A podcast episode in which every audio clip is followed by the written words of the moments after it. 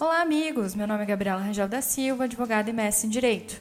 Hoje vamos dar sequência às nossas conversas instrutivas sobre direito, abordando um tema muito polêmico e atual: a criminalização do ICMS declarado e não pago. E para isso temos conosco o sócio fundador do Silva Silva Advogados Associados, Dr. Celso Almeida da Silva, advogado, especialista em direito civil, tributário, ambiental, criminal, comercial e empresarial. Bem-vindo, Dr. Celso. Bom dia a todos, muito obrigado, Gabriela. Olá, ouvintes. É uma honra participar desse novo projeto do Silvio Silva, que visa levar informação à sociedade brasileira. Dr. Celso, para introduzirmos o ouvinte no tema, de maneira resumida, Poderia nos falar um pouco sobre o ICMS? Doutora Gabriela, é, o ICMS é um imposto estadual que incide basicamente em toda compra e venda de bens de consumo, como energia elétrica e nos serviços de transporte.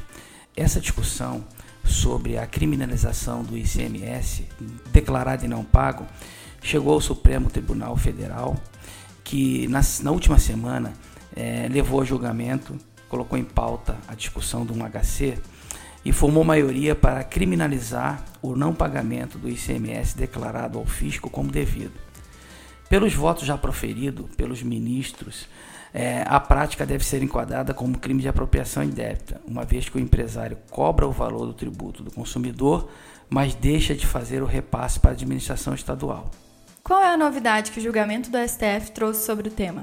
Essa discussão chegou do STF depois que o Superior Tribunal de Justiça firmou a sua jurisprudência reconhecendo como crime de sonegação fiscal a simples inadimplência do CMS já declarado pelas empresas. Bom, o STF, por sua vez, é, em discussão, entendeu que a tipificação do delito seria aquela descrita no artigo 168 do Código Penal Brasileiro, crime de apropriação indébita. Ainda não chegaram num consenso para ver a pena que será aplicada ao caso específico, porque, de certa forma, entendemos que eles devam aplicar aquelas penas do artigo 168-A dos crimes de apropriação indébita previdenciária, que a pena é de 2 a 5 anos mais multa.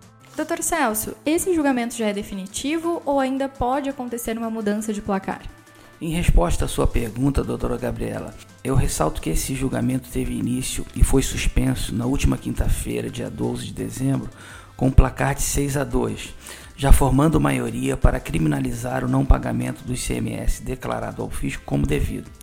O relator do caso, o ministro Luiz Roberto Barroso, votou pela criminalização da prática de declarar e não pagar um imposto. Foi acompanhado pelos ministros Alexandre de Moraes, Luiz Fux, Edson Fachin, Rosa Weber e Carmen Lúcia. Divergiram do nobre relator os ministros Gilmar Mendes e Ricardo Lewandowski. Como o senhor enxerga essa decisão e qual é o seu posicionamento? Respondendo à sua pergunta, doutora Gabriela, é, essa é uma questão de interesse máximo para a população não apenas porque atinge milhões de empresas e empresários em todo o Brasil, mas porque viola um direito fundamental do cidadão ao criar uma regra de prisão por dívida. Eu tenho defendido de maneira sistemática que a inadimplência do ICMS declarado está muito longe de ser considerado como crime de sonegação fiscal ou até mesmo o crime de apropriação indébita, como vem entendendo o STF, nesse julgamento que se iniciou e foi suspenso no último dia 12. Entendo que deve sim ser punido e cobrado o empresário na esfera civil com multa, juros e correção monetária. Deixo claro ainda que, como já foi firmado o posicionamento pelo STF no sentido de criminalizar a declaração do ICMS ou não pagamento, entendo que deva-se criar a regra para que o Estado possa punir, mas antes exija a comprovação do, do dolo para configurar a ocorrência do crime, pois nem sempre o empresário deixa de pagar o imposto propositalmente, mas porque a sua empresa passa por dificuldades com pagamento de folha, fornecedores e outros compromissos que são importantes para a própria vida e subsistência do seu negócio. Quero agradecer ao Dr. Celso pela participação e contribuição intelectual e espero vê-lo em outro episódio do nosso podcast. Com certeza, doutora Gabriela, estaremos sempre aqui dispostos a contribuir sempre que necessário. Um forte abraço a todos e até logo. Obrigada a todos os ouvintes, nos sigam em nossas redes sociais para eventuais dúvidas e sugestões. Um grande abraço e até a próxima!